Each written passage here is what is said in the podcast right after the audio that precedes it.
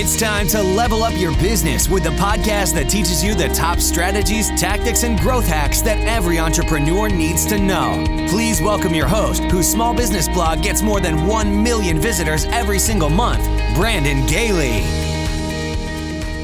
Welcome aboard to episode 62 of the Zero to Seven Figures podcast as we continue on with this week's theme of how the most successful entrepreneurs supercharge their productivity.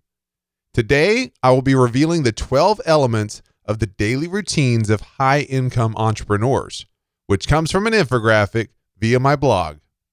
The first element is they wake up every day at the same time. Staying consistent with your wake time can help you sleep better at night and perform better during the day. The second element is that they give praise.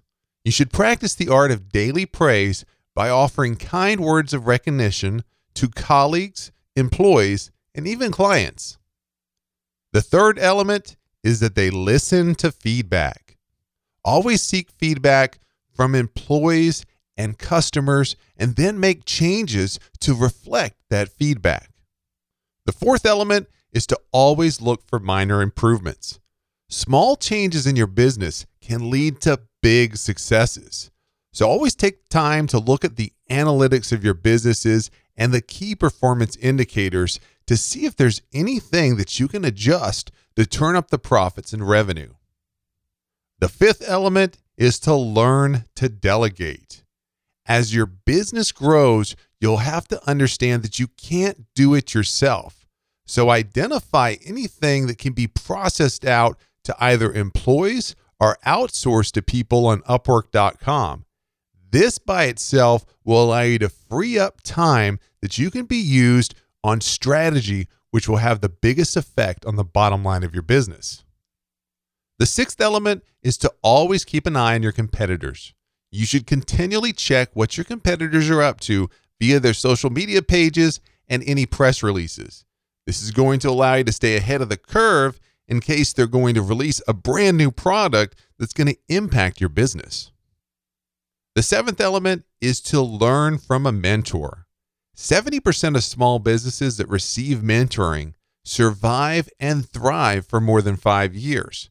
So it makes sense to make sure that you have a mentor that you can reach out to whenever you're faced with a big challenge. The eighth element is to make time to move.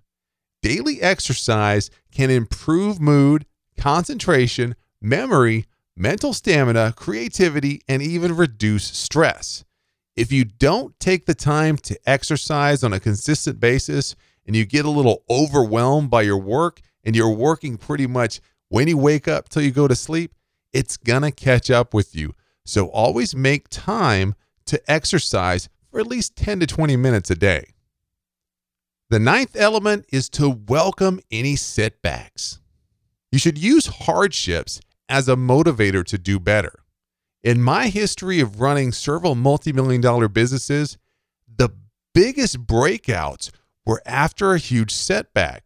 It's because it forced us to think out of the box and come up with new ways to become better at making money. The 10th element is to schedule downtime. Allow time to rest and recoup. If you're working nonstop every single week, week after week, it's going to lead to burnout. You'll actually be more effective and more profitable if you work really hard from Monday through Friday and then you completely unplug on Saturday and Sunday and just enjoy that time resting and having fun doing something else.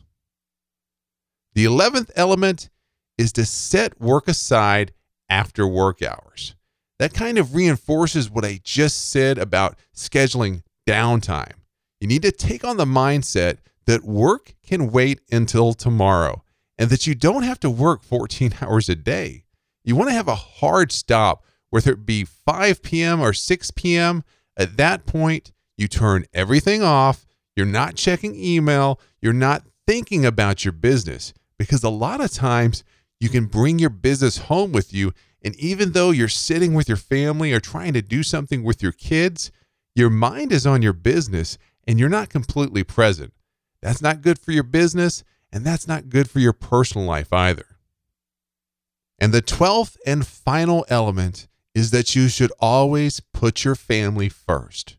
Research shows successful people prioritize spending time with their family.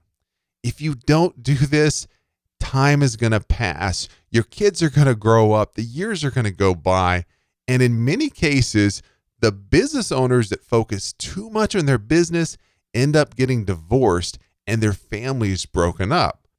So, whenever you sit down to plan out your week and you're putting in meetings and times you're going to work on different business projects, treat your family as your number one client and always schedule out those times first and do not let anything else get in the way of that special time with your family.